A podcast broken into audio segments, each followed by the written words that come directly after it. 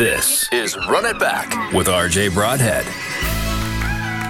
The Tiger Cats are in the playoffs. They officially qualified on Saturday after they beat Calgary 22 to 15.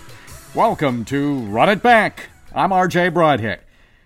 The Tiger Cats fell behind in this game 6 0. They were shut out in the first quarter for the eighth time this season. Eight times in 15 games. So, over half their games, they have not scored in quarter number one. That's something to work on for the playoffs. Taylor Powell, the 24 year old rookie, has kept the team in the mix for the playoffs. He started the game and deserves so much credit for what he's come in and done for the Tiger Cats this season. He had a slow start in this one. He went 2 for 6 for 14 yards, and it was an opportunity for Coach O to get Matt Schiltz back into game action. Turned out to be a great move. Schiltz came in in the second quarter. He threw his first pass for a 70 yard touchdown to Tim White. That's White's seventh touchdown this season. Schiltz then threw another touchdown to Terry Godwin.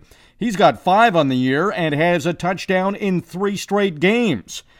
The Tiger Cats wound up scoring 16 unanswered points in the second quarter and led by 10 at the half. Quarter number three started slow for the Tiger Ticats. They were shut out in the third quarter for the second straight game. Calgary closed to within seven points, but that's as close as they would get, as the Tiger Cats won 22 to 15. It was the Tiger Ticats' second straight victory at Tim Hortons Field. The defense was a huge factor in the game. They held Calgary to 92 yards rushing. It's the third straight game where the defense has held opponents under 100 yards rushing. And that is something to note because they had struggled with it earlier in the years. So we wanted to make sure on Run It Back that we brought attention to that rushing defense that has really seemed to overcome their early season struggles. Casey Sales and newcomer Jamal Davis both had quarterback sacks. Sales is now tied with Malik Carney for the team lead with five quarterback sacks. It was the first time in five games the defense did not have an interception, but they forced a couple of fumbles. Kenneth George and Jameer Thurman had the forced fumbles. One was recovered by Will Sunderland, who played well after being inserted into the secondary late in the week due to the injury to Javien Elliott. Tyreek McAllister was also a difference maker. He had some big returns, especially late in the game. He had two in the fourth quarter, a 39 yarder and a 54 yarder that allowed the Ticats offense to start in Calgary territory, and both those returns led to field goals.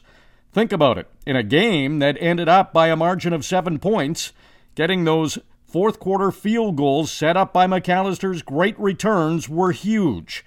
Matt Schiltz finished with a line of 11 for 19 for 225 yards. He threw two touchdowns and one interception.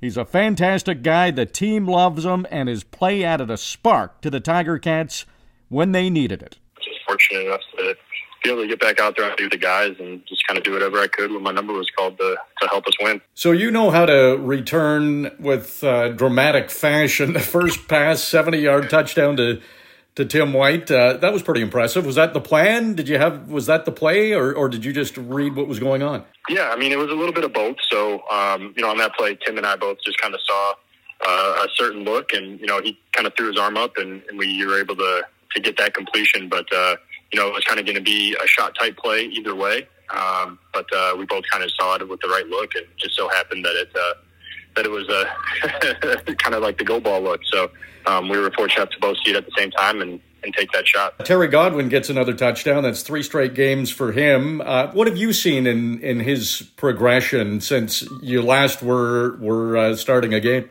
Yeah, I mean it's been great. Um, I've been able to kind of sit back. You know, that's the thing with being injured and kind of being in like a backup role, um, kind of being off the field. You can kind of take in a lot more practice. You can take in kind of how guys are progressing, how they're growing, how they're developing, and he just shows up to work every day and you know wants to take the coaching from you know both the coaching staff and the veteran guys on the team. You know whether it's you know Tim or um, some of the older quarterbacks in the room with Bo and I. So um, it's been really great having him around, having him grow, having him develop, and uh, it's been cool to see him get that success then on the field with his stats too. How big were those Tyreek McAllister returns in the fourth quarter? Coach Jeff has a has a special teams rolling right now, and when you have an asset like Tyreek, um, he can change a game. You know, especially if our offense is kind of struggling to to get field position there or get a couple first downs. You know, that can be a huge explosive play just to kind of get the offense going and set us up to get some points like it did. You know, when we really needed them. So um, Tyreek's an amazing player, even better person, and um, it's just we're really fortunate to have him on our side. Matt, there was some word when you got injured that your career could be in in jeopardy, uh, which makes this comeback even more impressive. Was was that something that that was said to you, or, or had crossed your mind that this might be more serious than it turned out to be? I mean, yeah, when I was uh, you know, when I was on the field, that definitely definitely crossed my mind. You know, we didn't know how serious it was. We knew it wasn't um, it wasn't looking too good um, when it when the injury happened, but um, we were fortunate enough to kind of get some other opinions and um, keep progressing and, and kind of feel feel good as we kept on going. So um, just a big credit to the coaching staff and um, especially our rehab staff and our team of doctors, just kind of keeping me grounded and, and helping me work back through that through that challenging time. But um, you know, I was just fortunate enough to one be able to kind of walk and stay upright um, during that whole rehab process and be able to actually bear weight on my on my hip and um, and then even more fortunate enough to get back out there on the field early. So um, just a just very thankful. Watching you, it it didn't look like you were coming back from an injury. You had 30 yards rushing as well. You you, you weren't uh, eager to slide a couple of times. How did the body hold up? How, how do you feel after the game? The body felt great, to be honest. Um, that was in a weird way, it was the freshest my legs have felt. Um, so I can't complain, and uh, it was uh, it was it was good to get that first hit out of the way for sure. But um, after that, it was just all about football. And what a game to come back for and, and lead the team to victory. You clinch a playoff spot. What was it like in the locker room after? Oh, it was awesome. Uh, definitely, we're excited. The whole team was uh, pumped up, and um, it was cool to get that win at home too in front of the home crowd. They were great all night and uh, you know we love giving them something to cheer about. They come out in droves to support us, and um, we love playing here. So it was awesome. Now you're in the playoffs, but still a little bit to play for. You can get a home playoff game. Uh, pretty interesting how the schedule has worked out. The last regular season game will be against Montreal. You'll play them in the playoffs. Just don't know where yet. Is is that the goal? The the home playoff game?